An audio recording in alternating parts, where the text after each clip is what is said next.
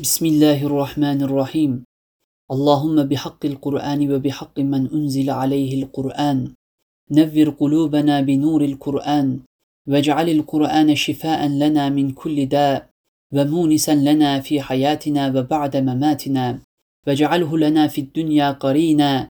وفي القبر مونسا. وفي القيامة شفيعا. وعلى الصراط نورا. ومن النار سترا وحجابا. وإلى الجنة رفيقا. وإلى الخيرات كلها دليلا وإماما.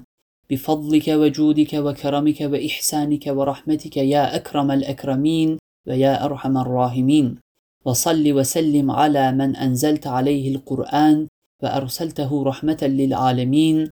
وعلى آله وصحبه صلاة ترضيك وترضيه وترضى بها عنا يا رب العالمين. آمين والحمد لله رب العالمين.